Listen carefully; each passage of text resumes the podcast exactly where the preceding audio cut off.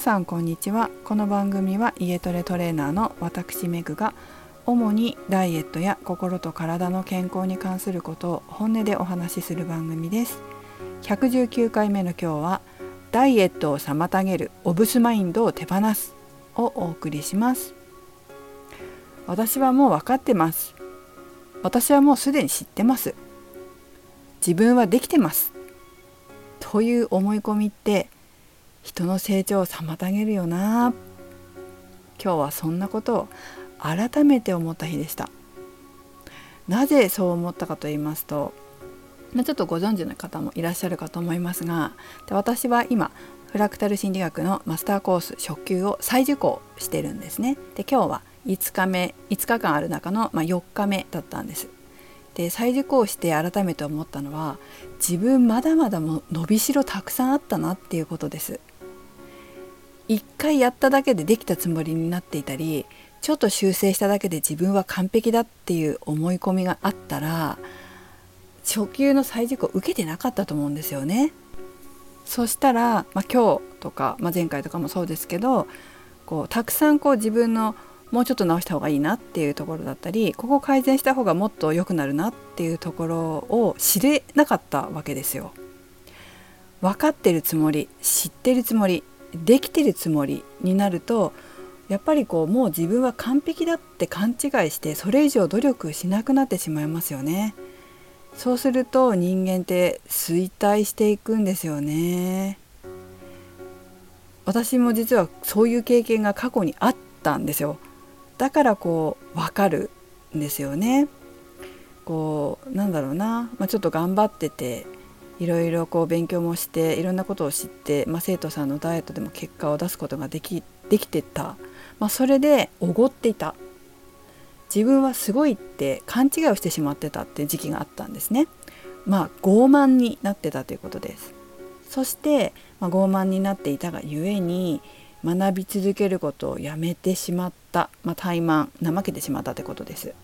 まあ、そうすると気がついたら自分の知識っていうものがもうすごく古くなってたんですよね。まあ、それに気づかなかった、まあ、気づかないで過ごしてたっていうことです。例えば医療は皆さんもご存知のように日々進化してますしダイエットの理論とかトレーニングの理論もどんどん新しくなります。勉強し続けないとその古い知識を握りしめたまままあ、公の場で話してしまったりすると、まあ、恥ずかしい思いをすることもありますね。それに生徒さんに早く結果を出してあげれなくなるっていうこともありますよね。まあ、だからね私も結構気をつけてはいるんですよ。まあ、だから情報をなるべくこう新しいのをチェックしてたりとか、まあ、変化してないかなとかっていうのを見てたりするんですけど、まあ、もしかすると自分でも気づかないところでこう新しい理論があったりとかするんだろうなと思ってねなるべくこう学ぶようにはしています。例えばダイエットとかでもまあもうねだいぶこうカロリー制限はダイエットと関係がないっていうふうに言われてきてますけれどもちょっと前までまだまだカロリー制限っていうふうに言われてたじゃないですか。で、まあ、そういうそのカロリー制限も遡って調べてみると1990年代の初頭に言われた理論なんですよ。もう100年前の理論なんですね。で当時はエビデンスもなければ歴史上の前例もないそれなのにカロリーの摂りすぎが体重を増やすと表現してしまってたんですよ。実際は、まあえーと、実はそのカロリー制限することで、えー、結局肥満が増えてしまっているっていう研究結果っていうのがあイギリスとかアメリカで出てるんですね。1990年から2010年にかけて、えー、米国国民健康栄養調査っていうのが行われたらしいんですけどその調査の結果によると摂取カロリーの増加と体重の増加に相関関係はないイギリスでも同様に肥満率は上昇しているのに対して摂取カロリーは減少していたっていう調査結果が出てるんですよ。まあ、こういうふうにこう古いね理論を握りしめてえー、いかにも専門家を気取っていると本当に恥ずかしいことになるなっていうふうに思いますね。じゃ気を本当気をつけないといけないなって私も思ってるんですけどただね、まあ、このエビデンスが全てではないんですよね。まあ、そういうふうに言っててなんですけど、まあ、研究の仕方とか研究者の意図によって結果っていうのは様々に変わりますただそこが言いわけじゃなくてやっぱりこのように学んでアップデート自分の知識をねアップデートし続けていかないとどんどんいろんなことが古くなって自分自身も衰退していきますしオブスマインドだなっていうふうに思います。人間的な成長っていう面でも成長し続けることそしてあのお互いに成長し合うっていう関係性っていうのはすごく大事だなって思います。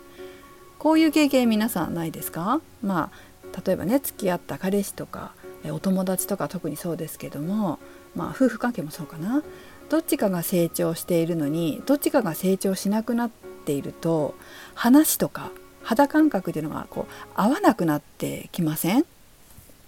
そういう経験ないですか？あなんかだんだんこう話合わなくなってきたなとかなんとなくこう違うんだよねみたいな。考え方が変わってきちゃったな価値観が変わってきちゃったなみたいな感じですかね。話が合わなくなってくると自然に相手との距離が生まれて一緒に過ごすことが難しくなってきますよね。どちらかのステージが、まあ、一歩上に上がってしまって変わってしまうとあの人ってこう自然と距離を取ってしまったり会えなくなってしまったりしますよね。自分は正しい自分は偉いっていうオブスマインドというのはまたね周りにも伝わりますもんね。もちろんその時の状況とか立場によってもねあのそういう何て言うんですかね態度が必要な時もありますけれども普段は自分にもできてないところがあるのかもしれない分かってないこともあるのかもしれないそういう姿勢でいるっていうことはあの大切だしお互いに磨き合えたり成長し合える関係であるっていうことが理想的だなというふうに考えます。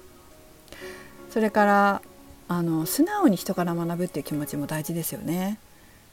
まあ、ちょっと皆様もお仕事でご自身に部下がいるとかそれからお子さんがいらっしゃるとかっていうこう上の立場になってくると分かることがあると思うんですけれども素直に人の話を聞いて行動に移すマインドの人っていうのは圧倒的に変化が早いじゃないですか成長が早いっていうかできるようになることが多くなる増えるっていうかね、まあ、心理面から言うと、えー、まあ、性格が変わると人生も変わるので、まあ、そういった面でもすごくこう素直さってお得ですよね。逆に素直じゃないオブスマインドを握りしめたままだとなかなかこう変われないじゃないですか。あのね部下がいる方とか分かりますよね。この子可愛くないなっていう部下とかねなんか全然言うこと聞かないなみたいな成長しないじゃないですかそういうことってねぱりね成長度合いは素直さによるなと思いますね。素直じゃないといつまでも心も体もおぶすのままだなと思います。これは非常にもったいないことですよね。まあ、例えば私みたいにね、まあ、トレーニングを、まあ、サービスをねお金を払っていただいて、えー、指導してる側だとやっぱりこうあの受けてくださってる方になるべくこう良いものを提供しようと思って一生懸命勉強したり、まあ、指導したりするわけですけど、まあ、受け取る側がこう素直じゃないとあのお金とかね払っていただいてるお金とか時間とかも無駄になっちゃってもったいないよなっていうふうに思います。逆に自分もその受ける側になった時にだからこそこう素直に講師の話をよく聞いたりとか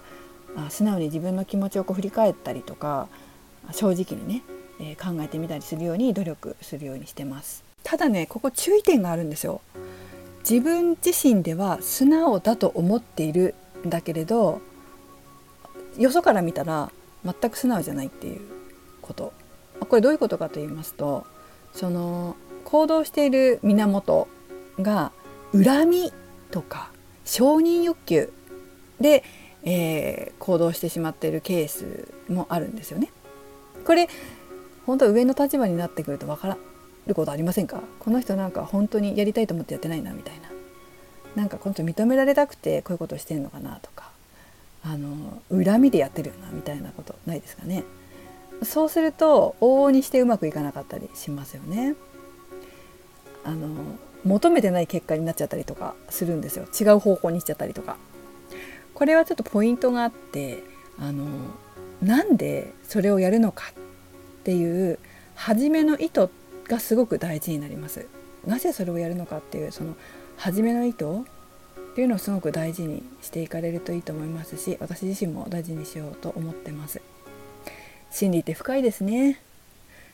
まあ、最後にまとめますと成長し続けようとする心。そして心から素直に純粋にきれいになろうという気持ちがより早く私たちを美ボディにするな。っていうことです。今日のアファメーションは成長し続けよう素直はお得この2つです。まあちょくちょく口に出して言うようにしていきましょう。はい。最後までお聴きいただきありがとうございました。めぐでした。